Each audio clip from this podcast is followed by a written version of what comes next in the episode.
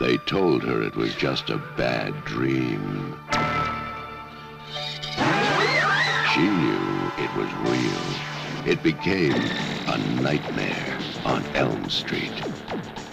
Now there's a new kid on Elm Street. And Freddy's been waiting. I'm afraid to go to sleep. And we'll stay up all night if we have to. I'm not gonna let anything happen to you. Freddy's back. and this time he's not fooling around. You are all my children now.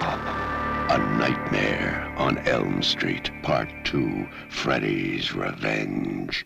It's coming soon. Watch out for it.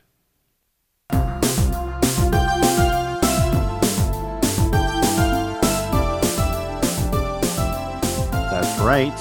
Shocktober continues here at Reconcinimation. I am John Diner, I'm David Munchak. I'm Brent Hutchins. and welcome back to Reconcinimation, the podcast that takes a look back at some of our favorite films from the 70s, 80s, and 90s.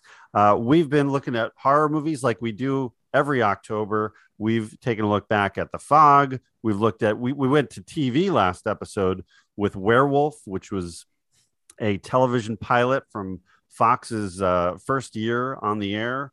And now we're returning back to uh, motion pictures with the the next uh, chapter of the Nightmare on Elm Street series, but it's an extra special day because we have one of our favorite guests back with us. That's right, it's Laser Graves, E.K. Wimmer. Welcome back to the show, buddy.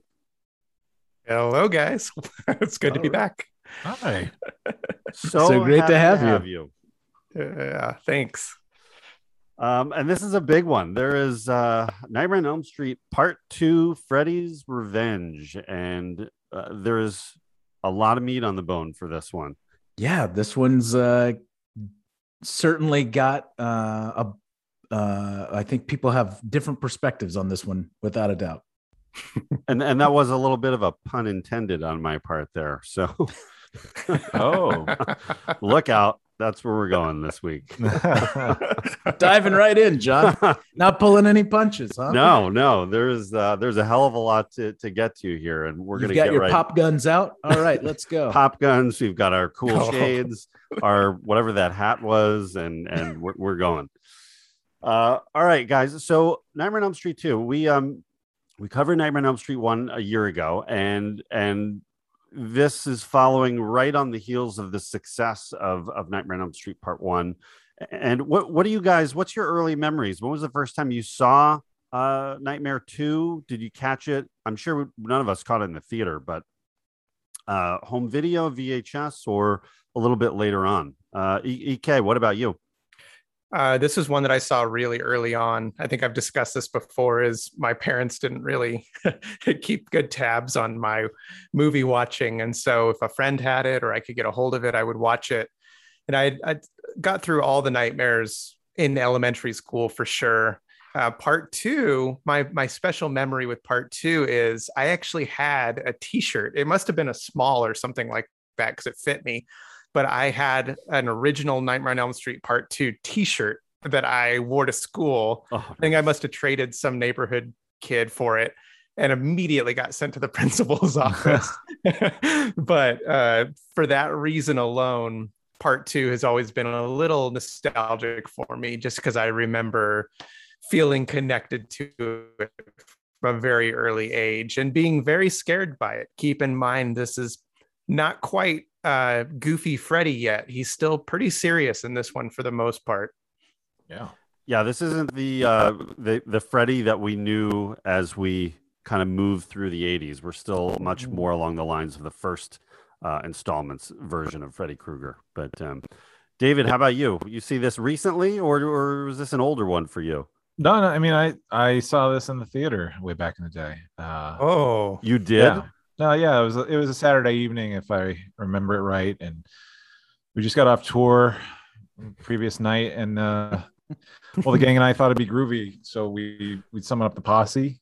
We bum rushed the movies, and uh, I got Angie, Jeff got Tina, Ready Rock got some girl I never seen in my life. Um, it was all right though. Lady was chill, and we dipped to the theater, set the ill, and, uh, bugging just Cole having a ball. And um, something about Elm nice. Street was the movie we saw. uh, okay, all right. Those were Fresh Prince lyrics. Um, that came out, I think, after the second movie. That's Um, awesome. but uh but that song made me like the idea of Elm Street and not actually like but not wanting to watch Elm Street because I did you know I'm spooked out but um I saw it I saw it recently for the sh- for the sh- podcast but um it's funny though it's, I don't know how this would have happened in the last I don't know 5 years but the the pool party and the the the horror of the pool party i've seen that somehow because i remember i don't know maybe i just saw a clip or, or maybe it was on Yeah. I think that clip shows up a lot in in like uh, horror film documentaries or Mhm. or like just in clip reels. Yeah you know i'm watching those. because I know you're watching a lot of the horror film documentaries. yeah but um on full rotation. yeah but i remember being kind of horrified like oh this is like this is really because a bunch of teens are just getting slaughtered like left and right like and just dying. Uh, i thought it was kind of that was a, it was a lot. So then to watch it again i'm like well there's no way like I, I didn't think that was that scene was in this movie. I thought it might have been another something. Anyway so yeah uh i saw it more or less as a whole in the last uh, couple weeks So you've got the fresh perspective that we're, we're counting on that, David. yeah we're all take. veterans of the movie, so we, we need your uh, your ideas to bounce off of. sure okay the, the the Fresh Prince perspective. Oh, yes. yeah. Nice. It was my first. It was my first single of DJ Jazzy Jeff and the Fresh Prince. Like hearing it on the radio, I think, and I I thought it was really funny. It was a great song. I think, Oh, it's great. Oh, and yeah. I could I couldn't tell if that was really Freddy on it, but it was a sound alike. And then I had never seen the video until actually recently because they couldn't. They never they never discussed like actually doing a Nightmare in My on Elm Street licensing like for it. Yeah. So they and then so the Freddy character in the the thing is some weird looking dude that, that looks nothing like Fred Krueger. It's so hilarious. I think he's like in a purple suit or something, and he's That's funny. metallic face or something like that. It's really pretty, crazy. pretty, yeah, that's pretty close to Freddy. Yeah, Yeah. but uh, it just was a generic. Uh, I don't know. Anyway, T1000 Freddy. Mhm. Uh, Brensky, what about uh, what about you? Did you catch this? Uh, I imagine you caught this pretty quick when it hit video. It's strange, you know. I've I didn't. I was aware of it for certain. I and I think the first time I saw it was again uh, over at my neighbor Travis's house. Uh, his older sisters were watching it on HBO, but I only caught the bus scene because we were just kind of like walking through the room when they were watching it. So the opening bus scene Okay. caught that and then for whatever reason it never entered my consciousness again like to go back and see what the rest of that movie was about. Now i had seen nightmare on elm street the first one and i've seen three through whatever six or seven a handful of times for sure. But like i kind of went from the first nightmare to nightmare 3 and nightmare 3 was on repeat constantly watching that one and part 4 over and over again but it, i never went back to watch part 2 until probably just honestly a couple years ago i think after we did maybe it was last year even after we did the recording for the first one and i was like oh i know we're going to do the second one and i've heard things but i i always heard that this one wasn't necessarily very good so it never really um compelled me to go like catch it for whatever reason Mhm. but i'm glad i've seen it it is an interesting take and it's different than the rest of the movies in a lot of ways and so um you know but i think the first time i saw it was probably a year maybe a year and a half ago Wow, Wow. that is. Yeah. I, I'm like all the way through.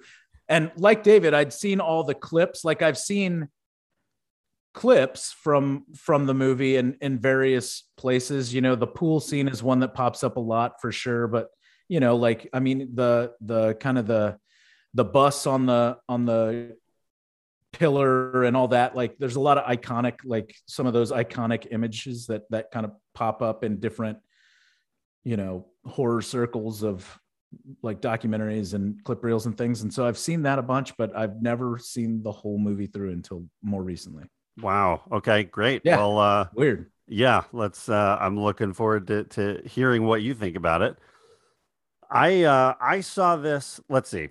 I the first thing I remember seeing out of any Nightmare on Elm Street, you know, film at all was seeing the pool party clip when I was a youngster hanging out in movies one in the local video store, you know, strolling up and down the aisle and that's the movie that was playing and that's the part that was playing and I completely remember that so vividly. Um, and that was around when I think three was hitting the theater, um, and I hadn't seen one yet. But uh, and I remember the poster, the original poster, really, really well too, where it's the, you know the Jesse uh, hugging the girl and like looking in the mirror, and you see Freddy. He sees Freddy in the reflection, uh, Mm. which I think is one of the better posters. But uh, I didn't see. I saw the movie a few years later. I picked up the first three on VHS, and uh, I saw those before I got into four and five, and and I didn't, you know, I didn't see the subtext. Like when I watched it in high school, like I, it didn't occur to me. When I hit college, was like, oh, oh, wait a minute, like there is something else entirely going on here. But and I think that was when that big DVD set came out. That was uh, pretty amazing box set of all the uh, Nightmare on Elm Street movies. But um, yeah, so I I'm you know somewhat of a veteran of it, I guess. Uh, I I hate to say that that makes me uh, this one an old viewing for me, but it's true. All right, before we get into you know the big elephant in the room and and what we're kind of dancing around, let's just talk about how this movie got made and and what happened when Nightmare One uh, was released and how big of a you know film that that was. I mean, EK, what do you, what do you think about you know the Nightmare on Elm Street franchise in general? You're a big a big horror fan, so where does that franchise kind of rate for you? Is that up high, or do you put a lot of things ahead of it? No, I'm uh, you know, I don't know who I'll offend with this, but I'm gonna that'll be my my top franchise of kind of 80s horror. You know, you've got, I mean, even though Texas Chainsaw started in the 70s, it really did come into its own as a franchise in the 80s. I love that, of course. I love Tobe Hooper, but I think that um, Halloween, how could I not be a fan of that as well? Um, Friday the 13th, of course, even Hellraiser and Chucky. But for me, absolutely right place, right time. Freddy was my guy, and I was obsessed with Nightmare on Elm Street, part one, part two, all the way through. I mean, I just loved them. And so it's always been that way. I always keep waiting for the moment I revisit and start to, if it starts to fall out of favor. And it's gone the opposite direction where I just feel like they're just so classic at this point that any any problems I would have with them is just nitpicking technically as a filmmaker and not as like just a good fan that just enjoys watching fun 80s horror. These are really top tier. And, and I think Freddy has the makings of everything you want. He does get cheesy as the time goes on, but you know, take it for what it's worth. So yeah, I'm gonna be very biased to this because I always have been and always will be kind of a, a Nightmare on Elm Street fan for sure.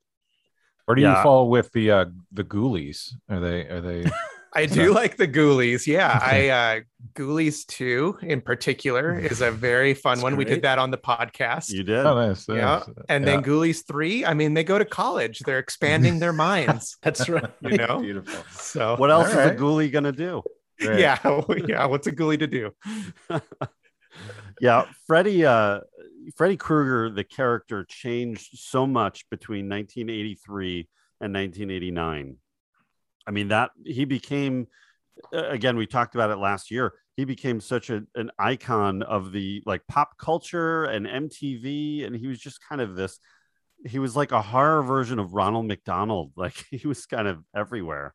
Um, and Well, robert englund was- of course is so amazing Well, I mean, I just to ex- expand on that a little bit, John. Like, uh, Freddy was saturating the market at that time too, right? Like, I mean, basically from '84 to '89, those years that you were talking about, like, you couldn't get a like there was a new movie every year, and then for three of those years, there was the MTV. I think it was MTV the sh- the show, right? Like Mhm. Freddy's Nightmares. So it's just like he was everywhere. Like he was hugely popular. Yeah, and I remember him just making a lot of appearances too. You know, like oh yeah. publicity things left and right and tie-ins where he was just Well, just and there. I I don't know I don't know about where you guys were, but where I grew up in Houston, we had Astroworld, and Astroworld at Halloween would do fright their Halloween fright nights, and their big theme was always Freddy's nightmares. Like that's what it was, and they had Freddy's running around the theme park all over the place, and like did fright shows and all sorts of different different things, all Freddy based. Wow. I would say the reason why I had such a bias, uh, um, Nightmare on Elm Street, is because all the other franchises were straight up slashers, right? You had Michael Myers and Jason Voorhees and all these, and they even Leatherface. They just they terrified me. I was way more afraid of Jason than I ever was of Freddy in real life. Like when I'd go camping, but you knew what you were in for. It was a killer on the loose, and he'd slash you and you'd die. Whereas with Freddy, it had this element of surrealism and the, the fantasy world. And so I felt like every film you could go into another dreamlike state, literally. And that was for me personally, with maybe a, a more vivid imagination, way more appealing movie to movie than just another slasher in the woods or another slasher out in Texas or Right. or whatever. Not to take anything away from those films, but there's I think that's the direct reason why Freddy for me uh, stood out was that there was just so much more to work with than your basic formula.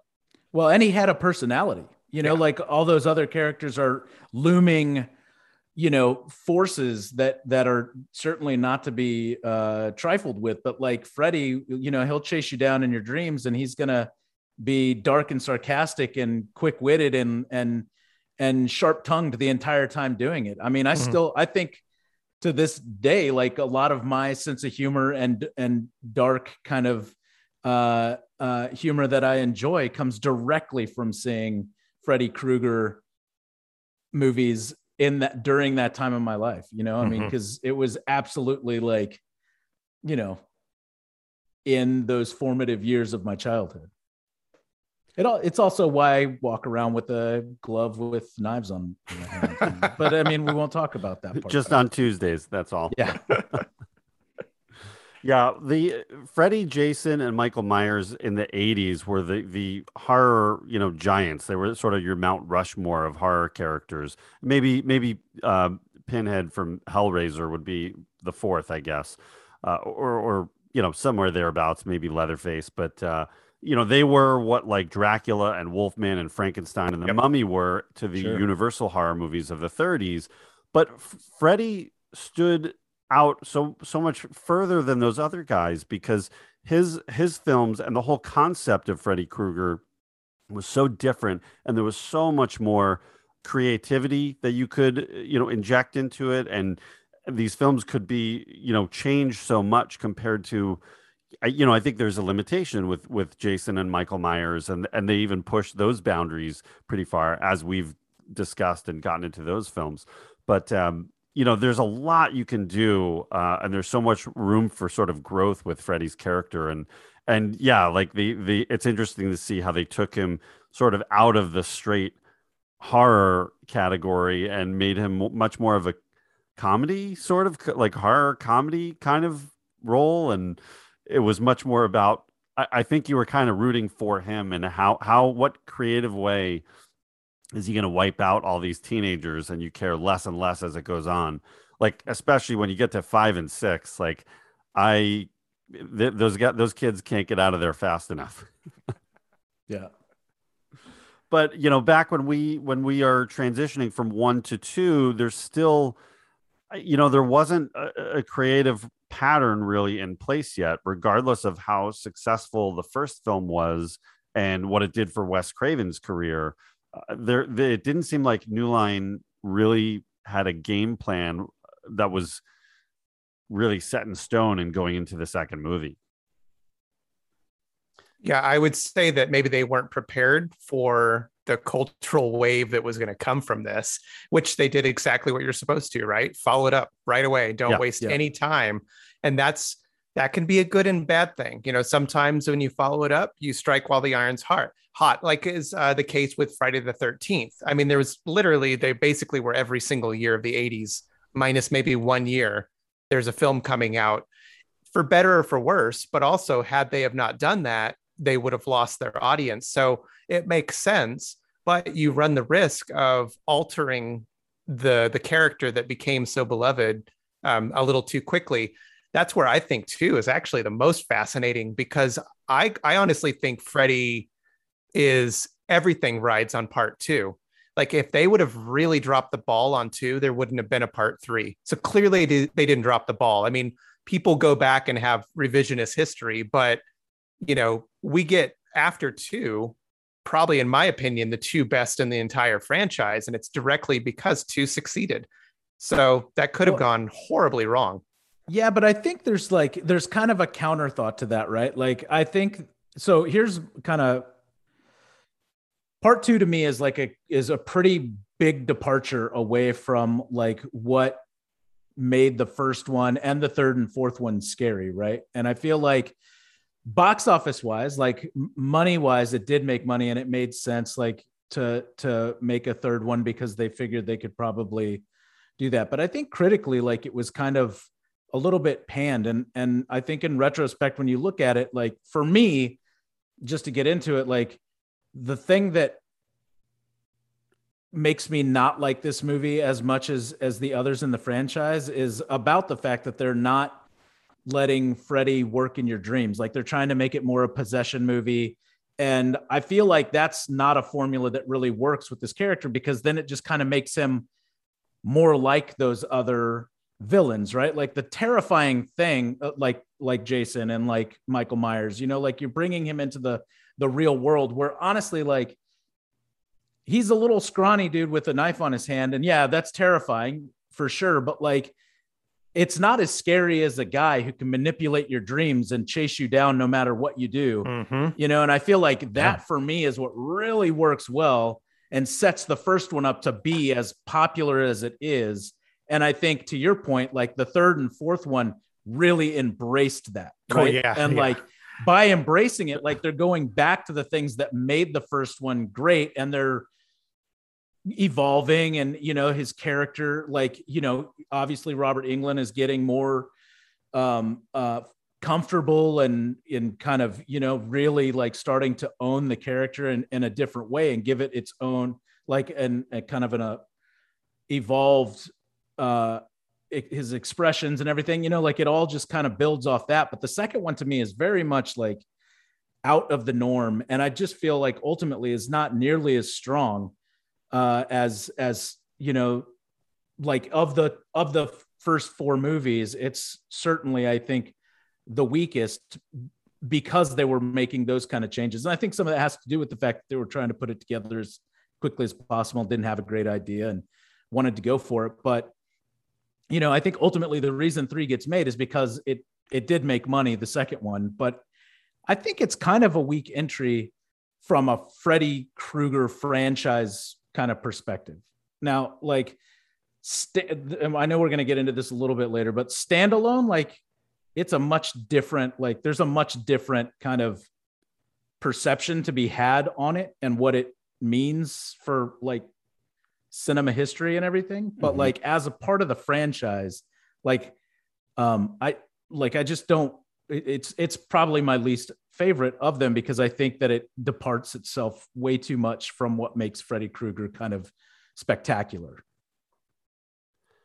Yeah, that that's an that's a excellent point, Brent. That you're taking the rules that you kind of set up in the first movie and what how Freddy operates and and what the whole you know context is, and you're changing it here without really explaining anything. They're just it's Freddy's just operating differently. It's it, like you said, it is much more of a possession movie than uh, you know. We see a few dreams, but not in the same way that we did in the first movie, and and that's not really his his plan of attack here. But it's it, there's a different level of scary when he his, he's got long arms and he's chasing you down an alley, or mm-hmm. then yeah. then when he's standing next to a vase and he smashes it against the wall. He did a lot of like smashing of stuff in the real world, like, ooh, oh no, not that breaking plate. stuff. you know, I mean, then he, I mean, he did get some legitimate murders, but obviously, like, they're just like the only interesting kill is with the coach, right? I mean, other you know, pretty much other than Yeah, I mean, I Grady's, Grady, Grady's yeah. death is pretty cool. Oh.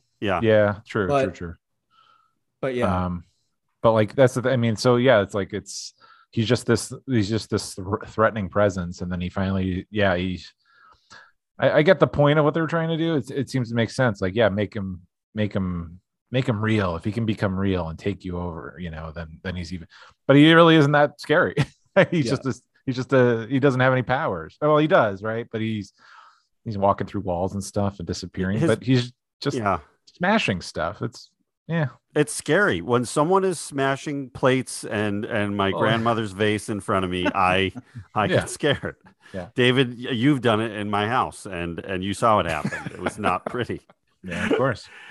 You know what I will say about him though is that I agree with everything. Of this is for me too. This is probably the weakest entry, just because uh, I 100% agree. They they tried something different. Good for them. Uh, and it didn't quite work. I mean, with Friday the 13th, they tried something different by making a different killer, and it worked beautifully. So it's worth a shot. Um, but with with this one, the the constant for me and why I still appreciate it in the in the grand scheme of the whole franchise is he's still menacing.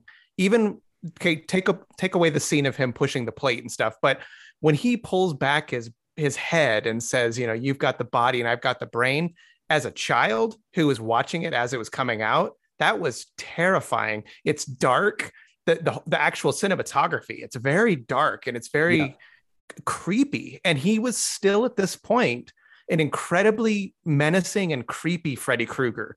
I still didn't think he was goofy or funny at this point. Like, so when I watch it, I still get a little bit of that old school Freddy from part one, Mhm. even though they're changing the way in which he operates in the world.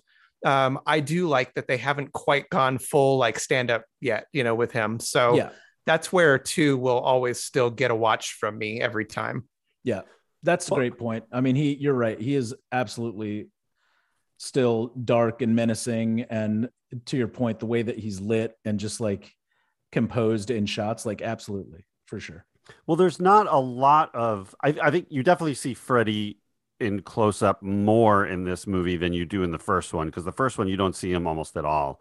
But by the in the third one, that's where you get fully lit, you Oh, know, views of. But this one is still kind of riding that line of, you know, we're not quite seeing him all the way. I think there's a few shots where you you do get a look at him, but um, it's not all the way there yet. Yep. And uh, yeah, I mean, I think there's moments too. There's there's maybe not the entire scene, but that you know moment when the you know the bus uh the bus gets you know hijacked. Freddy hijacks the bus, and I guess which is in Jesse's dream. That moment of like, oh, the this bus isn't stopping. You know, this is what what's happening. Like just that part of the scene, albeit it's short. Like that's a moment of terror. You know, that's. I, I think we have a few of those throughout the movie, and definitely the pool party scene, at least part of it. Um, some of that's I, you know, some of these movies I get so distracted by the 80s ness of it and Oh the, yeah, the, the bad acting by the extras. Yeah. yeah. Yeah. I'm like I can't see anything but that. Yeah. Did you guys? I have a question about this because uh, being that it's, it's a mixed bag of people growing up with this and people seeing it recently. Did you guys ride the bus as children? Because I did. I lived out of town. Yeah. So this resonated big time with Yeah. me. And I would say this was probably the scariest aspect of part two for me was I was riding the bus as a child at that time. And I was terrified of my bus driver. He was a mean guy already.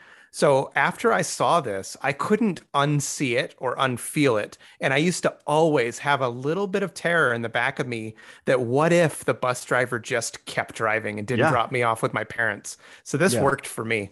Yeah, my my stop was like I think the third to last stop on the bus route too. So definitely had that same thought of like yeah. And I "Hmm, lived in the desert. So, I mean, that's, that's where I grew right up. there. Yeah. yeah i i hadn't seen the movie in its in in in its entirety at the time when i was riding a bus but i i can i can uh, i can safely bet that i would have been pretty terrified had i seen it all the way through and uh, the bus would skip a stop I need you, Jesse. We got special work to do here, you and me. going back just to the to the script here. So when we're when they're transitioning to the second movie, they you know surprisingly they don't go to Wes Craven immediately, or maybe they did and he turned it down quickly uh, to write the second movie. Uh, I, and I don't remember. I know he. What was I, I'm trying to remember off the top of my head what he did right after Nightmare on Elm Street, but obviously he he stayed in the horror genre, but I think didn't want to necessarily dive right into the sequels. Um, he uh, they hire a writer or one of the writers uh, pitching was a writer named Leslie Bohem who wrote the whole uh, pregnancy storyline, which we would later see come to fruition in Nightmare on Elm Street Part Five. But her pitch was that Freddy, uh, that I think Nancy is now pregnant, and Freddy is trying to possess the baby and attack from from that angle which uh, Sara Risher, who was one of the the heads of New Line uh, Cinema, was pregnant at the time and was like super offended at that storyline. so nix that, and then they uh, they went with a writer by the name of David Chaskin, who had the script that we uh, eventually saw. And I think Wes Craven was in play to possibly just direct and uh, had a lot of creative issues with the script. I think for the same reasons that we're saying that, hey, we're, we're breaking Freddy's rules here. Why are we doing that? So he really splits from the franchise entirely. Although he has a, a bit of involvement in part three, I think. Um, I think a story credit, and then he doesn't come back till part seven. He's just yeah. credited as characters created by, and that's it.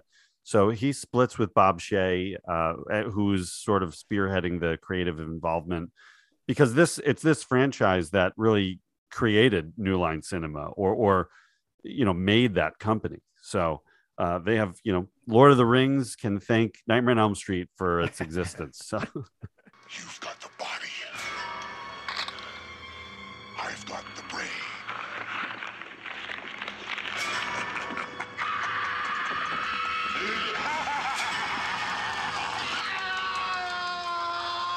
but let's talk about all right let, let's start heading towards uh, the big area that we're we're going to talk about here which is what's really going on in this movie. What is the subtext and um, you know kind of parallel storyline that's going on here? So uh, i think most people i'm going to assume most people listening to this have seen the movie and are familiar with the the, the gay subtext to to uh, this character to jesse's character of of this sort of paralleling Freddy re- representing, you know, homosexuality and him coming to, to grips with that and coming out of the closet. And it's his whole internal struggle with that, which takes this movie into an entirely different realm than I think most horror movies and definitely every other one from in, in this franchise.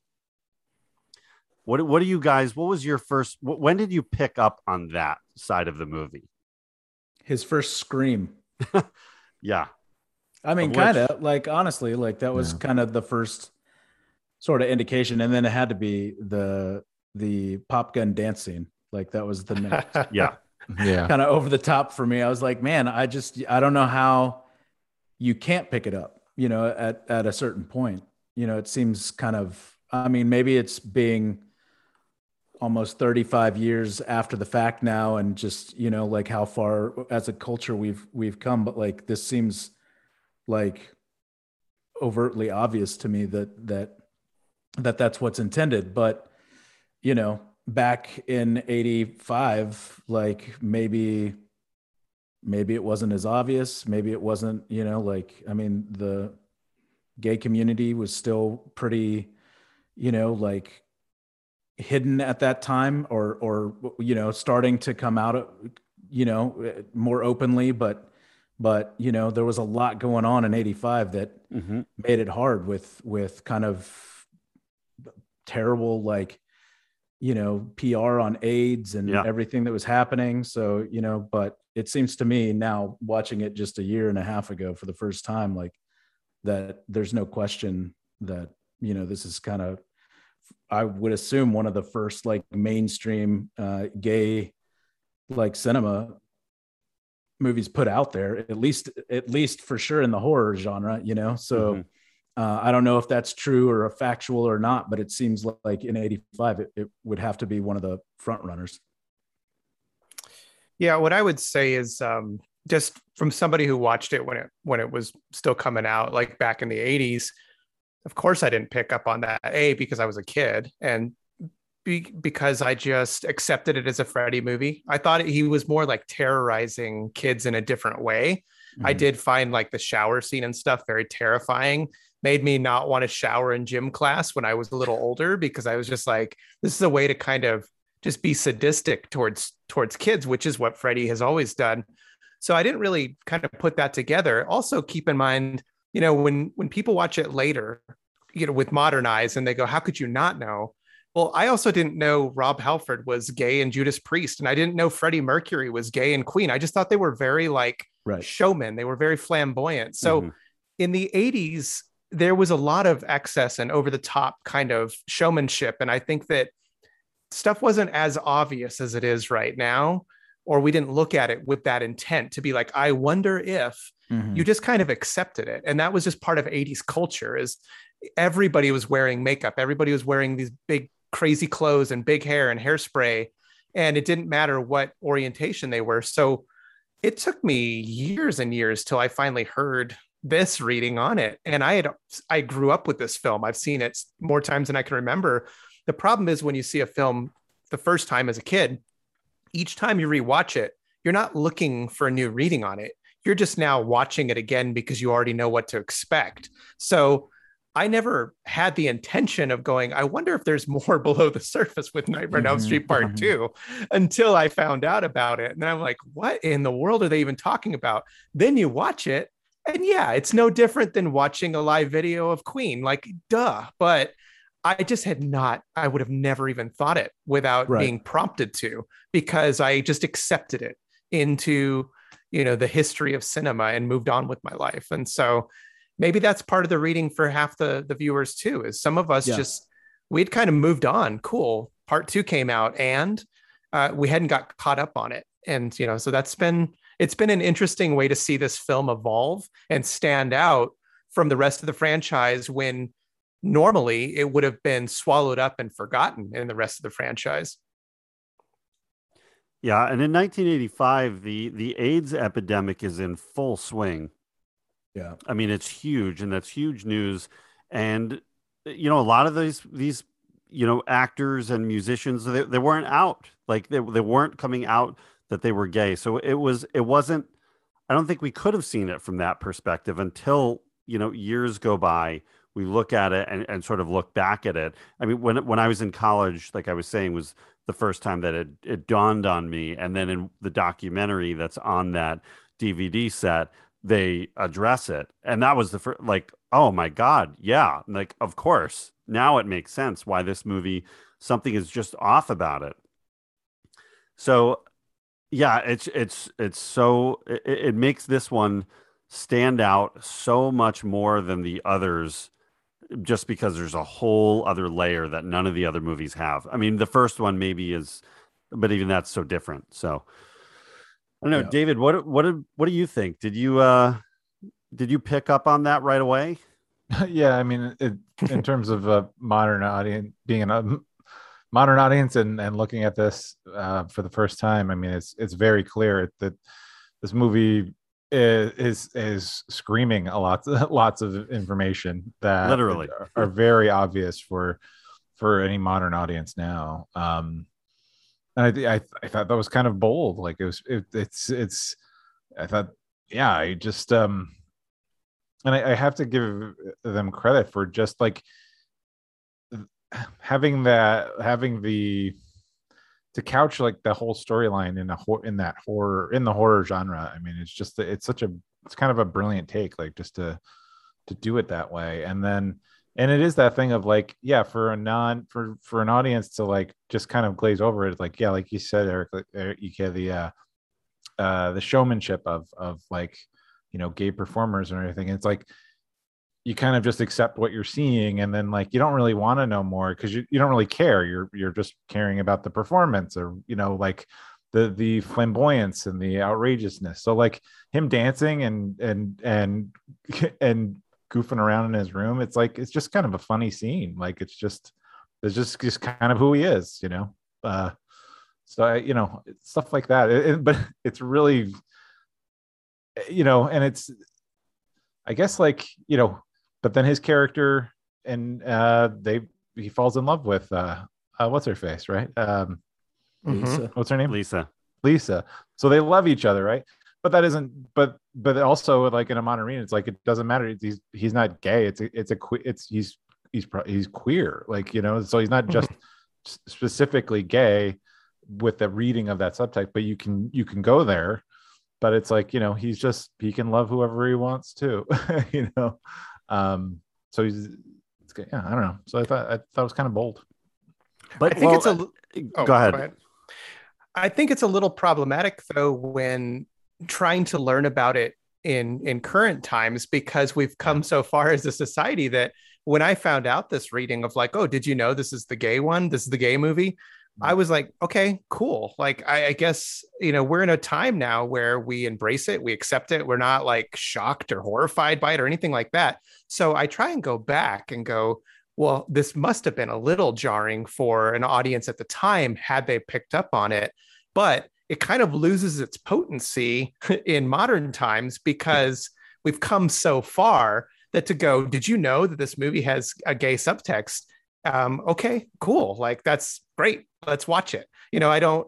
So it's really hard because I do see why people want to really dissect it and give it a lot of attention, but they're kind of doing it after the fact. Like they kind of missed the opportunity. Yeah. And now they're going back and trying to correct it. But had they have maybe been this proactive when it first came out, it would have been more important in the history of cinema. Now we're trying to kind of insert its, its importance after the fact. So it's it's a little problematic, unfortunately. It's kind of like we we didn't see it when it was right in front of us. Yeah, I mean that's a great. I think that's a great, great point. Is that yeah, because I mean because when it came out, like I think people did pick up on it. You know, I don't think it was completely lost on on people. But when the filmmakers were asked about it, they denied it. Right, Mhm. like Right. it could have been the a problem. it could have been a bold, brave, like statement, like a Yep. move, you know, but it wasn't. Like they they shied away from it and they refused to to acknowledge it. And so then what happens? Like it does, it it loses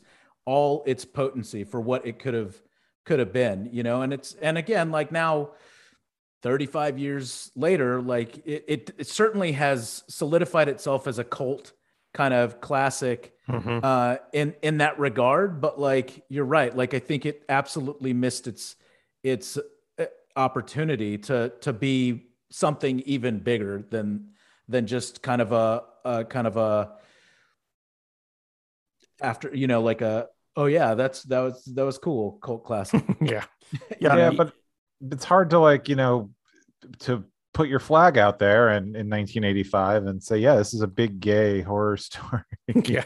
like you know this is Yeah. what we're trying to say we're trying to show you the the, the difficulty of just being different um in this way uh and all of that you know different from like the mainstream um and you know may, yeah maybe and then I, I didn't see the documentary about it and all that but i just i can imagine you know denying it to let the art just stand on its own you know that that would probably be a, a, def, a defense so that they're not just some the, the gay you know they're not gay filmmakers you know what i mean like Yeah. they want to stay in Well, the mainstream you know What's more and what an, another unfortunate like since you mentioned the documentary, we're talking about Scream Queen, right? Which is a Oh, yeah. documentary that Mark Patton, who plays the lead character in, uh, produced, kind of telling his story about what happened to him in his life, af- like post Nightmare on Elm Street 2, because everybody was denying that it was that it was you know a kind of a homoerotic movie and that it was gay cinema. And you know like he was kind of he ended up getting kind of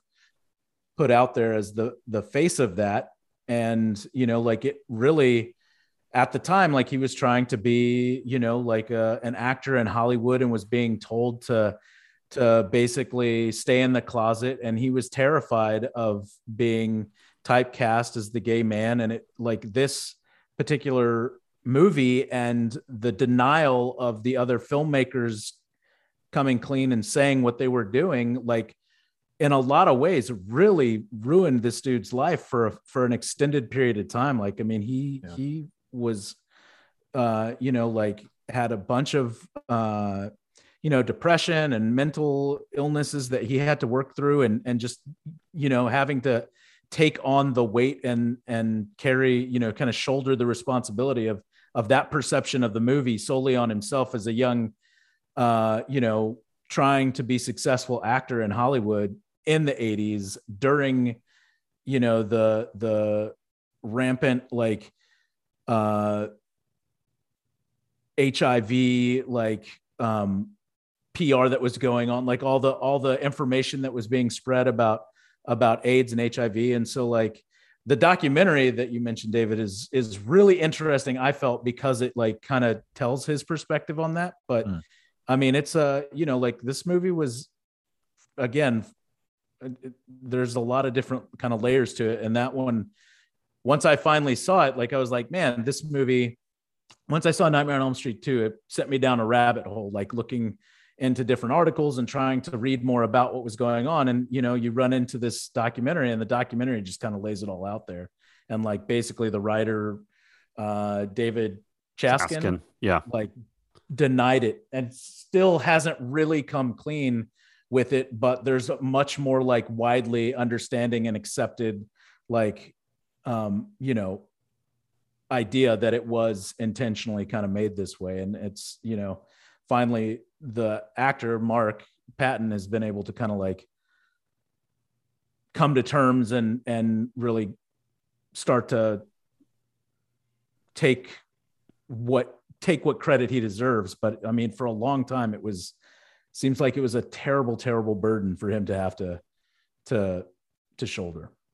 The the fact that David Chaskin and Jack Sholder, the director, denied that that that was you know ha, was anything that was going on in this movie is is shocking and appalling and uh, like that's offensive to me like uh, uh, like how could you watch this movie and completely deny that ha- that has any part in it at all i mean well, it's I- in the script.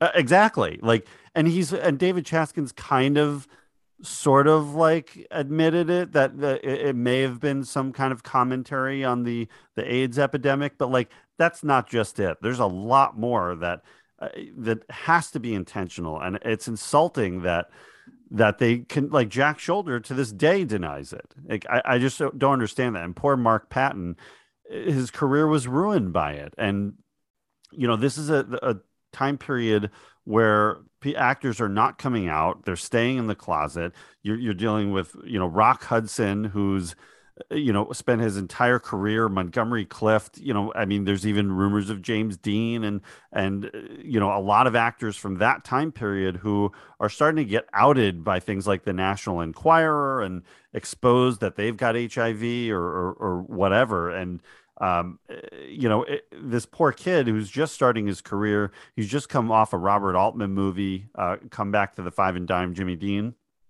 And, you know, his career could be on the upswing. This should be his big break. This is a, a huge movie and, and it's all over partially because of that, you know, and he ended up taking the heat for it. Like he's the one I think that took all the heat for years of this movie being different than the others. to an extent it's a little complicated though because he also simultaneously was dealing on a personal level with his partner got AIDS and died and then he got AIDS. And so he ran away from everything. He just said I'm out. He went to Mexico. So I'm a I'm a little conflicted to be totally honest about the documentary because it sends mixed signals with him saying he burdened all the you know he he shouldered all the burden but then him also saying he was unaware of the readings of this film and the hatred that was on the internet until he was just recently, you know, within the last few years, contacted. Then he looked into it, he Googled it, and then he found out all of this. And he realized, I need to set the record straight. So it's a little conflicting because he presents it as though he ran away and he's been tormented by it for years and years and been on the receiving end of hate mail, but nobody even knew where he was living this whole time. So you have to always kind of see things from both perspectives. And I think that he is also um, using this to his advantage to be able to reclaim his stardom, to be able to get back out there and make a name for himself. control the narrative. I don't blame him for that. And it's very complicated because in that documentary, there are moments like when he is talking to Jack, the director, and they're talking about like, how could you not know you went to the biggest gay bar in the city? And Jack says, Oh, was that a gay bar? And you can tell. And the other actor calls him out right there in the spot. And he says, Don't try and act like you didn't know that. And so, still to this day, like 30 years later, this this Right. dynamic is still happening where Yeah. one camp is afraid to just come out and go, Yeah, sure, that's what it was. Cool, let's embrace it. And the other is going, You're playing stupid. And so that's what makes this film so complicated is it's Mhm. not it's not just a movie anymore. It's about a larger conversation and the social context of of what we're willing to accept or deny and who we're going to put that burden on. And so it's uh, it makes every character in this story in real life uh, very complex and you don't Yeah. quite know what their intentions are. You don't know what their end game is, but they've all gone through this shared experience with very different opinions. Yeah, that's a great point. And there's so much in the specific dialogue in this movie that you know when when Lisa is coaching him to to hide it and fight it and you know like deny it basically like stay in the closet. Like don't don't talk about it. Like she says multiple times like we're not going to talk about it. We're not you know? Yeah. uh, it's it's just it's really amazing. And the fact that that mark patton is like you said just it's such a parallel story of what's really going on with him behind the scenes just gives such a deeper value to this movie.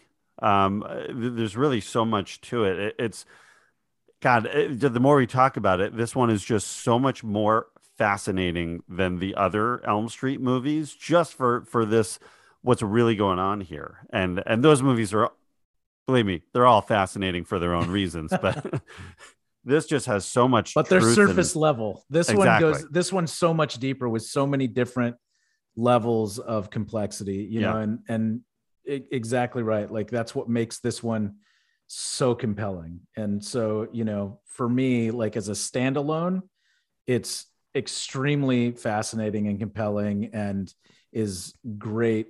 But as uh entry into the Friday or sorry, the Nightmare franchi- franchise, you know, it's uh again, I go back to it being kind of weaker, you know, from a from a Freddy Krueger film experience, you know. And outside of Freddy Krueger film experience, it's a whole different ballgame. Mhm. yeah Yeah, I would say that the the thing too is that uh, it's like a movie within a movie, and then you have Yeah. the movie that keeps playing out still to this day, Right. and that's the complication. Is you know this guy Mark wanted to be a big time movie star, and he got his big break, and he got what he wanted, and then uh, he Hollywood came down on him in a way that was not uh, what he wanted, and he found the the hard end of that of trying to to live through that and then put all of his blame for his kind of losing his career on this.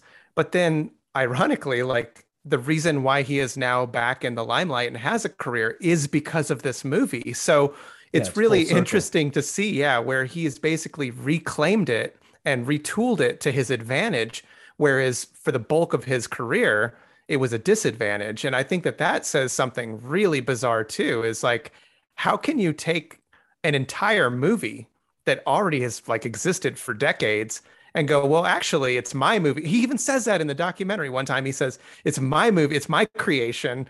And i was like whoa. He just completely took it back. He took it over. And um and everybody's now kind of in his camp on it. And i think that that's the real story there. Mhm. that's what makes this just so bizarre there's just not a lot of this happening in other movies when we No. talk No, about not them at all. you know so uh wow what a fascinating movie I think there's some subtext to that in Rebel Without a Cause, even with James Dean. I think there's some of that going on in that movie, but never really addressed like it is with this one. Mhm. So I guess we could say Nightmare on Elm Street 2 is a much more fascinating film than Rebel Without a Cause. yeah yeah maybe not fascinating for the reasons that the filmmakers intended right. but it's become very fascinating over the years I, I wonder what movie Jack Sholder thought that he was making. Like, if he didn't see this, like, what did he see? I mean, clearly, if you look at his body of work, I don't think it screams out high quality. So, Yeah. um, you know, what is he? He did Alone in the Dark. I think was his first film. Yeah, I actually really like that film, but that's right. That's kind of about it. He came out swinging early on. and then this, and then kind of a lot of misses after that. And I think he was a, um, if I remember correctly, I think he was a Francis Ford Coppola guy. I think he kind of came up under Coppola's wing as you know an assistant and and kind of under the learning tree there. But I don't know. I don't think he took a lot from that tree. So um, yeah. I did ask myself that too when I was rewatching it this time and I was watching the actual shots that are on screen. like, how in the world could you have shot those scenes and, and been that clueless? So, I mean, he was the director. And Yeah. I did find that fascinating that the whole narrative with the documentary Scream Queen was between Mark and the writer, David. mhm. But the actual person that should have been kind of in the mix there was Jack. Jack's the one that kind of silently backed out, like Homer Simpson's going into the bushes, and just let the two of them deal with it. Yeah. It's really fascinating. I mean, when you look at the gym scene with the, with Marshall Bell, who's great in this movie, Marshall Bell is Yeah. one of like my favorite character actors from the 80s and 90s, you know, in a lot of the Paul Verhoeven movies. And he's just like the minute you see him, like, oh, that guy's been Mhm. in a million movies and he's always good. Um, Kuato, right? Kuato, yeah. yeah, Um, but yeah, like how can you look that and you're doing a close up of his ass getting spanked with like, a towel while he's strapped up, Yeah, I assuming mean- the position, you know, like come on, what what what are you doing? yeah, And there's so much like everything with his character, like his di- like he literally tells you know uh, Grady and Jesse to assume the position Assume the position. You know a, a lot of in that that softball scene like what does grady do to jesse he pantses him you know he- Yeah. Yeah. like while he's on his knees he pulls his pants down um you know a lot of grady's dialogue about wet dreams Hey, Grady, you remember your dreams? Only the wet ones. you know talking about the the gym teacher uh coach schneider getting his rocks off watching pretty boys like them and How much longer do you think he's gonna keep us out here? It could be all night. The guy gets his rocks off like this. Hangs around queer S&M joints downtown. He likes pretty boys like you. uh, you know there, there's there's there's so much and especially like when you get to the relationship between i guess the uh, the trio of of jesse lisa and and grady and what's going on there and that every time lisa is making you know sexual advances uh, you know with jesse his he's unable to do it and he runs away and and of course because freddy is trying to take him, him over uh, he runs away and where does he go straight to grady's bedroom you know and, and grady even says it like like she wants to sleep with you but you want to sleep with me Hey, what are you doing? The fuck you doing in my room? I need you to let me stay here tonight. Something is trying to get inside my body. Yeah, and she's female and she's waiting for you in the cabana. And you want to sleep with me. A- and, you know and then there's no acknowledgement of it and uh, I, I just don't it, it just baffles me of of what jack sholder thought he was doing when you're sitting on set and composing these shots and hearing this dialogue back and then you're in an editing room putting it all together over and over and over and it just never once occurs to you it's shocking shocking here at recon cinema studios Seems well, seems impossible. yeah and really. it, it comes through in the documentary that was probably the most jarring part for me was when when mark and jack are having a one-on-one conversation and when i think jack's going to say one thing and he doubles down on the other thing being like look it's been 30 years you got what you wanted get over it. I was like blown away at that scene and that's when his kind of intentions came forward and i thought this is who we're dealing with. This is the kind of person we're dealing with is he has no interest in learning the rest of the story or somebody's personal experience. He's just a movie maker. He just he he got his paycheck and he moved on. What's the Mhm. big deal? Like he's so out of touch and Yeah. it really came across in that documentary and i'm sure that that was carefully edited however it didn't seem like it was that hard to edit i mean it was It was right there. And so that's when we we talk about this and we say, how could you not know? Well, look at who was making the film, and it seems pretty obvious. Yeah. You know, that's the narrative that they wanted to put out there, and they're Yeah. going to keep it that way.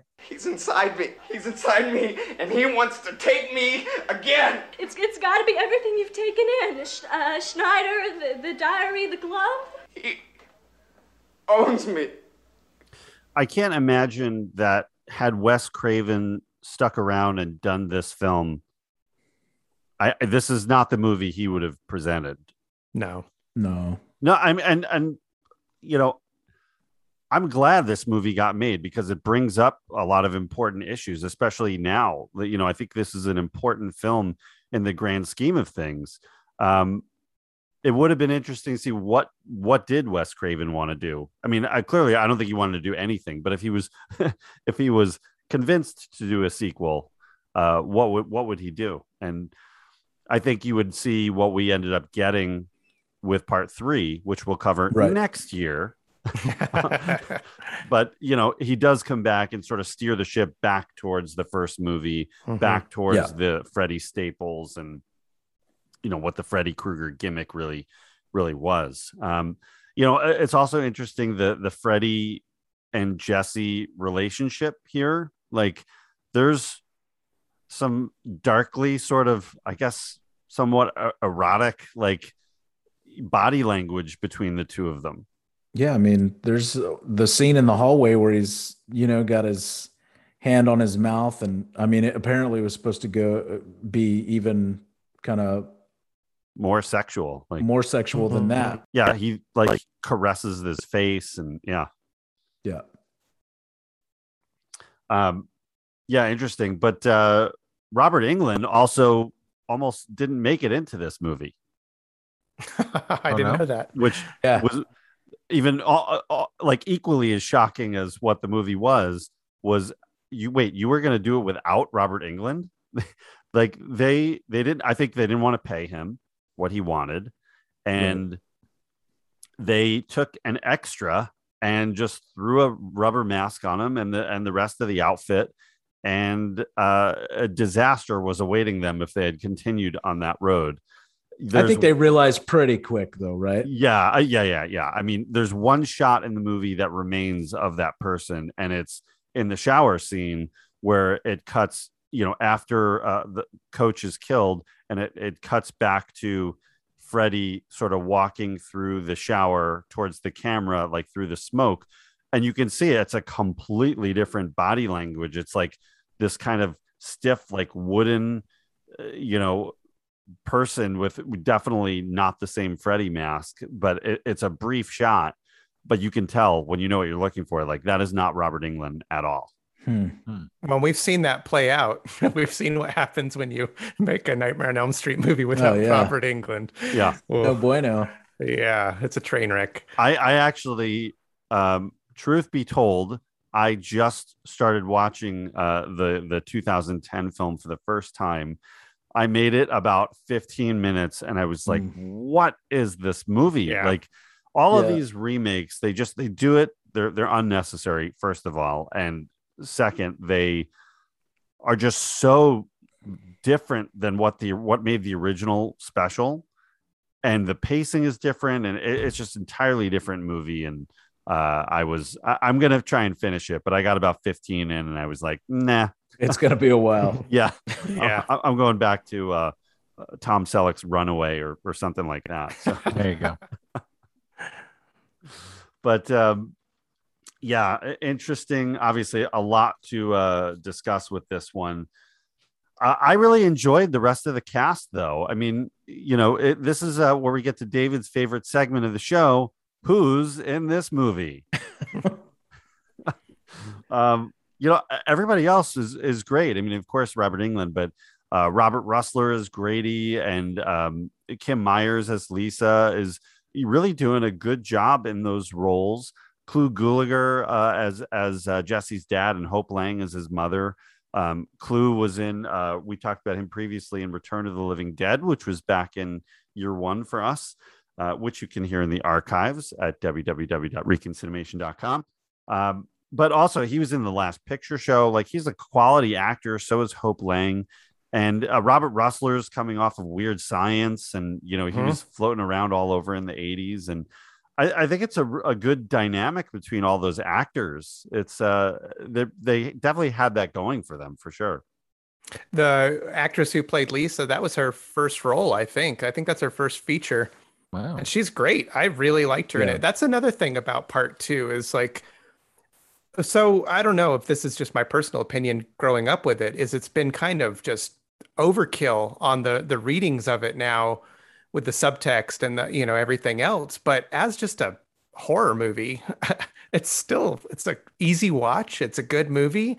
And so yeah, it's fun to, to talk about all this and everything that happened afterwards and what was happening below the surface. But also, just as a horror fan, like part two is pretty cool. It's got some really great special effects, some practical effects, some great body horror in it, Mhm. uh, solid acting. The other thing we talked about, what makes uh, the Nightmare on Elm Street series stand out from other slashers of the time and stuff, is the score. The scores are always good on Nightmare films. You know, And they're different. they're different. I'm not taking away anything from from Harry with doing Friday the 13th or from Christopher Young doing Hellraiser or anything like that. But man, the scores film to film are always they're dreamlike, they're weird, they're more experimental, they're fun. And so this whole film is still a really solid film, um, regardless of the other readings of it. Just take it for what it is. It's probably the weakest of all of them, but it doesn't mean that that's a bad. Keep in mind if the bar is already really high to be the weak one of a really high franchise means you're probably still a pretty decent film overall you know Yeah. Well, well, these had such high production value. I mean, when you look at the Nightmare movies, all of them, the Halloween movies, pretty much all of them, and the Friday the Thirteenth movies, they, you know, they at least had filmmakers who knew what they were doing. When you compare to a lot of '80s horror movies, like there's just it's sloppy. There's mistakes all over. There's uh, you know almost like you're watching half a gag reel that made it into the movie but and and horror effects that are just very cheap looking and these are these are high quality stuff going here so it, it did have a lot working for it i don't know this one for me i think on all levels like this one i enjoy more than freddy's dead from part six. I enjoy yeah. it more than part five. Yeah. Um you know three and four i'm not sure about but this is uh they kind of all are float around the same area for me personally. And then now i've got a lot of love for seven kind of coming back uh looking at it more of this kind of self-reflexive thing but that's when wes craven gets back involved. And Mhm. what new nightmare is sort of a really more of a setup for scream than yeah Yeah. it is almost a nightmare movie but uh yeah i don't know i i, I actually enjoy this movie on on a lot of levels and Mhm. and uh, i think like brent said it's, it's especially as a standalone film like it's solid like there's there's a lot there yeah Yeah, agreed. I agreed. I, I enjoy I enjoy it on its own uh, for what it is. Uh, for for yeah, all those elements. I mean, I think yeah, I think it, the, the cast is really good. Like they're they're starting like these horror movies are starting to put real real real people here into these things. yeah, they're they're great, solid performances for sure yeah throughout. So it's um so I felt it I felt very engaged by the whole thing at, at all times um with with everyone on screen. So We've got John Saxon in the first kudos. movie, so you need somebody of that caliber, and and Clu is is a good, you know, sort of replacement actor for that role. yeah, Clu's a classic in the in the horror community he's a he's an icon you know he's Icon. been in everything we covered him i think the last one we ever covered him in was uh the uninvited which was or uninvited which is about a killer mutant cat that lives inside of another cat and comes out and kills people on a cruise ship he's he's great in that too. So yeah, of course I'm gonna love seeing him in that, you know, as well. So yeah, I, I totally agree. This when I say that I think it's the weakest of the franchise, I don't mean that it's um, my least favorite to watch. I just think that maybe like uh, you know, like Brent said, it's, it's kind of kind of ventures off a little too far. The the bus goes a little too far into the desert on this one. um, but that's not necessarily a bad thing. You know, you've got a lot to live up to when you've got seven plus films out there, you know, so and a TV series and all this kind of stuff. So, Yeah. you know, yeah. Overall, great film. I really enjoy this film. I always have, I always will. You are all my children now. Well, and I think you touch on it earlier in the in the podcast where you talk about, you know, like I think all these great horror franchises have installments that you know branch out in in different like strange directions at times, you know. And uh, you know, but for the most part they all kind of come back to that that sort of formula that that makes them end up being kind of the classic franchises that everybody really appreciates. Mm-hmm. Yeah, what what are, what are we talking about? So if we're talking about the other franchises, so Nightmare 2 is the one that strays off the path. We've got we just recently covered Friday the 13th part 5 a new beginning. I think Yeah. that that would be the one that veers off, right? Yeah, yeah. Yep. And then would we say uh love it or hate it, Halloween 3 would be right? Yeah. Sure. Yeah, that's the one that made everybody kind of check out or check in, you know, because that's when they were developing this whole idea of it being more of an anthology. Mhm. I think um, obviously Texas Chainsaw Massacre Part Two took everybody by surprise because it became a comedy. Yeah. Yep. I, I personally think it's a brilliant love film. I It's love brilliant. that too. Yeah. Um, and then even with uh, Hellraiser, you know, I would say part four, Bloodlines, when they go into Yeah. space and they're doing all these alternate time travels and stuff, that's where you're starting to to test the waters of what your audience will stay with you on. I think with Nightmare, they did it right away. I mean, by part two, it's like, let's see what happens. Yeah. Um, but they, I agree, they came they came back really strong with three. I'm a four guy. I'll be totally blunt. Like that's Four's my good. Yeah. that's my film. That's the I one that I had four. on tape, and I um I had it on tape, so it was there for me to watch anytime I wanted. And you better Same here. believe I Same watched story, it man. all the time. So uh, I don't know if it's the best one, but it's my favorite one. Um, but yeah, no, it's it's cool to watch these franchises grow and try different things. You've got a lot of cooks in the kitchen. Sometimes they make a good dish, sometimes they don't. Yeah. But you know, can't serve the same thing every time. And you've got so many different filmmakers involved in all of these that it keeps changing. Very rarely do you have the same person making one movie into the next into the it's never like one person's baby, you know. It starts that way and then it changes and then sometimes they come back and sometimes they don't. Yeah, the director on part six, uh, she went on while she was on set filming part six, got the script for Tank Girl, and then went on to do Tank Girl. I mean, that's how different that career is. So, Yeah. I mean, you got really dynamic people getting involved in these franchises. Mhm. Yeah. And she, Rachel Talalay, was uh, an AD who worked, I think, at least on four and five. So she Mhm. was sort of uh, like what happened in the James Bond world of like, you know, some of the same crew behind the scenes is the same and doing movie after movie and kind of moving up the ranks. So, Mhm. um, but you know, we'll talk about Freddy's Dead Yeah. uh, another another year. But um, let's talk a little. Uh, let's talk a little box office, a little box office glory, and see how this one did uh, financially speaking.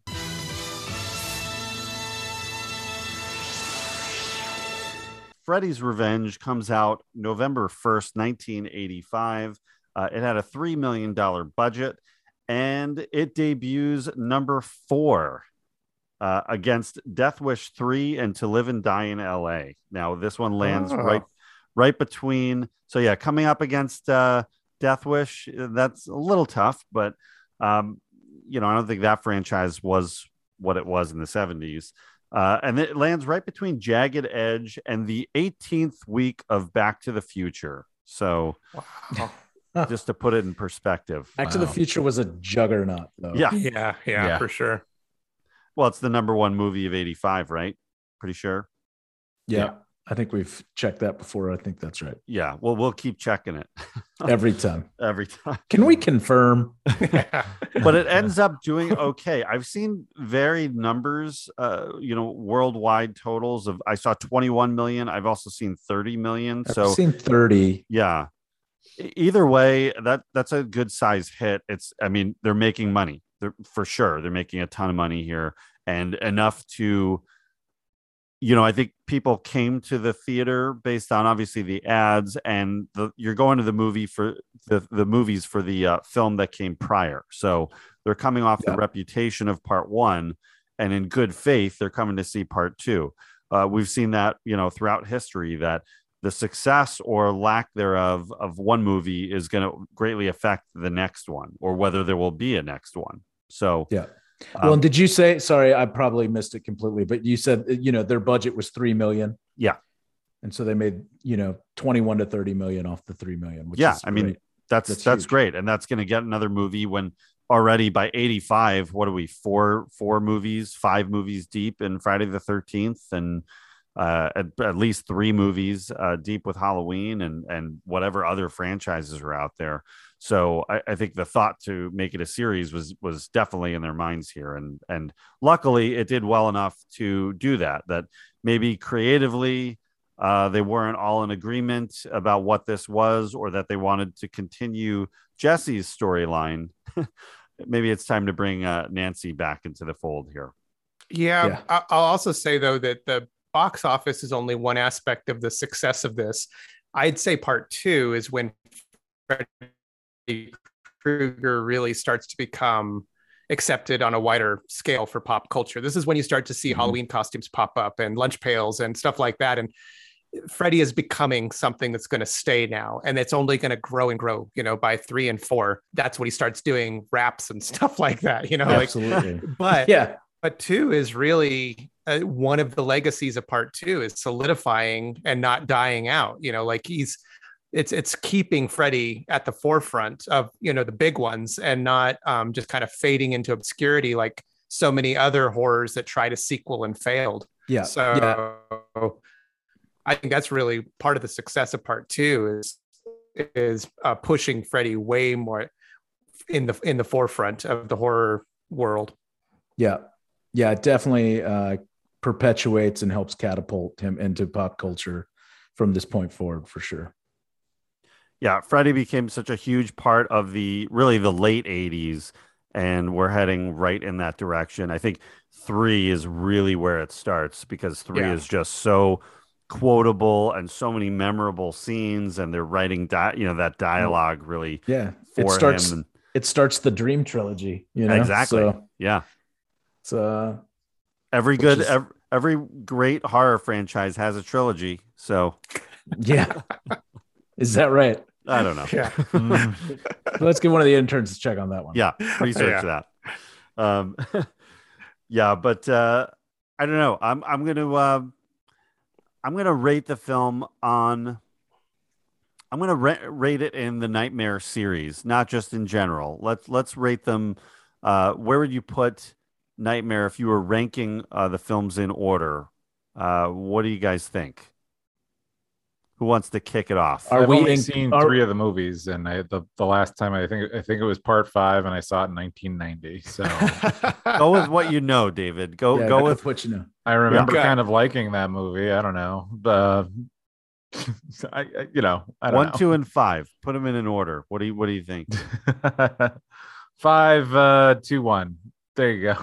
five five two one okay There you go. very fascinating let's see when we you know when we get to part five if that holds for you You got it. Yeah, I have no idea. I wouldn't be able to tell you until we see it. all right ek what do you think where would you what order would you put them in Uh, well, like I said, even though I think two is the weakest of the bunch, I don't think it's my least favorite to watch. So I think as far as a Friday movie, I mean, a nightmare movie, what I would say is, uh, if I'm going from best to worst, I would go probably four, three, one, then maybe New Nightmare, then two, then six, then five. Oh And the wow, only the reason worst. well, five is the one that that took me out of the franchise for the first time. That was the one that was a little little far fetched and a little different, and it was a, getting a little goofy. Yeah. And so for that reason, I've always been a little resentful of it because up until that point, like Freddy could do no wrong. And then five came out, and I was like, uh, what? Ah, and then okay. that was followed up by six, which I would say arguably is even more of a mess. And it wasn't until New Nightmare that really it, it came back into its own. So, so five, I think, is where it kind of spun off. You know, when you like a good band like Metallica, you talk about the classic albums, and then there's that one album that kind of that's when you stopped kind of listening. That's Yeah. how five was for me. So even though two is the weaker one, uh, it's still way up there as far as the importance of the franchise. Brent, what do you think? Where do you where do you put him? Well, it's obviously we're not counting the new uh, Nightmare on Elm No, Street or forget that. or, No way. or, Yeah. or Freddy versus Jason. Is No, not making hold on that one. So uh, I'm probably pretty close with EK, although for me, like three and four are pretty interchangeable. Like I man, both of those, like like you, EK, I had four on tape and I watched that shit on repeat Mhm. over and over again. I wanted to learn nunchucks. Like I was like, let's Oh, do yeah, this. yeah. That guy's awesome. You know, like on. I was just like For sure. all for it. But like, I don't think four holds up for me without three in Yeah, some yeah. weird kind of way. And so, like, three and four, love them both. Very interchangeable for me, though. And then one, uh, and then probably New Nightmare, uh, and then maybe two, five, six. I think Mhm. six is the worst. Like six was was six the that was the 3D gag. Yeah. Yeah. Mhm. Oh, Yeah. God, it's just Wizard yeah, of Oz and all that kind of Yeah. so stuff. terrible. So yeah, like I think I mean, and I haven't seen five or six in a long time because they just don't like. There's no need. It's like really no reason for repeat watching. Like we're Glutton gonna for have to watch them. We're gonna have to watch them for the podcast. But like, no, I'm David's not. shaking his head. No. I'm sorry, David's David. like, I I'm not. I'm sorry, David. I'm not You got, you got years to prepare, guys. Yeah. yeah yeah um but yeah i think it's probably somewhere like that so it's like three four one uh new nightmare two five six Okay, that's fair. I think that's pretty close to mine. I'm gonna go. I see. I'm gonna go classic. I'm gonna go number one as Mhm. number one. can't go wrong Um, one, three, four. I guess New Nightmare and then two, but they're those are all pretty packed together. Like I Mhm. really like all of those ones. So there's not a lot of you know spacing there. But then you could put about a mile uh, before we get to uh, I guess five and then six. I, I just I I, I kind of like loathe those two. They just really uh, not a fan. Uh, they're ve- they're difficult to watch and and for a lot of reasons. And Freddy's just in five, he's just too silly, and they, they pushed it too far with him at that point. And then ninety one, it's like he's still kind of hanging around, and uh, time had had passed for him. I felt like even then when it came out, I remember. Mhm. yeah But, see i uh, definitely i definitely have tears it's like three four one are like i feel great Mhm. two and two and new nightmare i think are important you know but like i don't necessarily think they're great Mhm. and then five and six are garbage. like just basically five, six, and everything else. Like I don't know. I kind of get a kick out of Freddy versus Jason. I know we're not classifying or Oh or yeah, I enjoy that one. logging this one, but I Yeah. I will you know like there's you know it's like it's a it's a fun little mat mashup. It's always good to see Robert Englund back as Freddy Krueger. So Yeah. I'll take I'll take that anywhere I can get it now. Yeah. Um, but yeah, I just circling back to two. I think this is uh it's an important film for a lot of reasons. And if you're a, a film of the Nightmare or a fan of the Nightmare series, uh, it's a must watch for, for you know again for a variety of reasons. And uh, if you're a fan, a, horror fan, like this has a lot as a standalone movie. It's got a lot to say, and obviously there's so much subtext here that um, I think in the grand scheme, uh, it's an important one to have seen. Uh, your opinion is whatever your opinion is going to be about it, but it's an important one to go back and check out. I think a lot of people missed this one based on its reputation or just not having an interest in it. But it's, I think it, you definitely need to go back and see it. If you haven't seen it in a while, uh, definitely give it a give it a rewatch. It's on what? It's on HBO Max right now, I think, and I'm Sure not sure is. where else As of this recording, yes. as yes i mean but you can definitely go to your local video store uh, for us it's videotech soon vidiots uh, where you can pick these up vhs laserdisc uh, dvd whatever whatever uh, floats your boat so I'd say I have the the most important copy in the world. My part two is is precious because it was gifted to me by none other than your host, John Diner. nice. that's Yeah. true that's true i didn't Yeah. want to i didn't want to brag about it but it's uh, i helped contribute to the collection that's that's, That's it's my honor Yeah. All I got with this stupid shirt. Thanks, John. and that's what it says on your shirt too. yeah. um, okay, guys, this has been a lot of fun looking back at this movie. Our, our Shocktober, our month of Shocktober is going to continue. We've got, uh, you know, cats out of the bag. We've got one more look at our, our next installment of the Halloween franchise, which would be part four uh, coming up uh, on our next episode. But, uh, EK, tell us what's going on with Laser Graves and where everybody can find it and uh, and what that podcast is all about.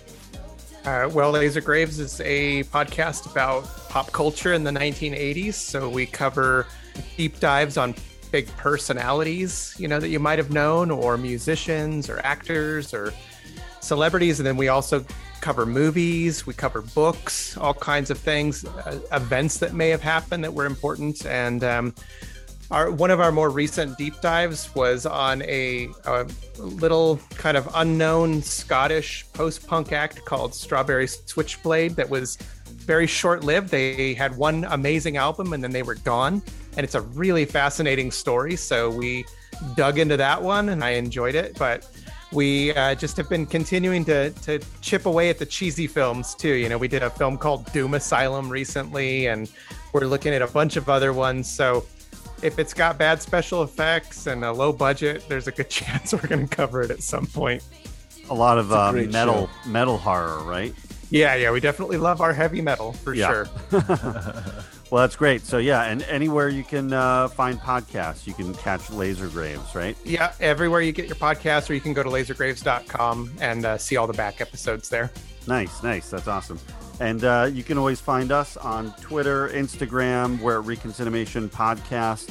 Uh, of course, check out our back catalog at uh, reconcinimation.com or, you know, anywhere you get your podcasts, Apple Podcasts, Stitcher, Spotify, all that good stuff. But um, I, uh, I thank everybody. Thank you guys for coming to the studio. It's late at night here. It's spooky. It's it's a little too spooky for for me and David. So uh, we got to wrap it up and get out. There's everybody's gone. I mean, the lights are off except for here in the studio. I'm, I'm I need somebody to hold my hand going out to the car. So I got you. all right, thank you, thank you, David. All right, guys, we'll uh, we'll see you next time on Reconcinimation. All right, thank you guys. Take care. Bye now.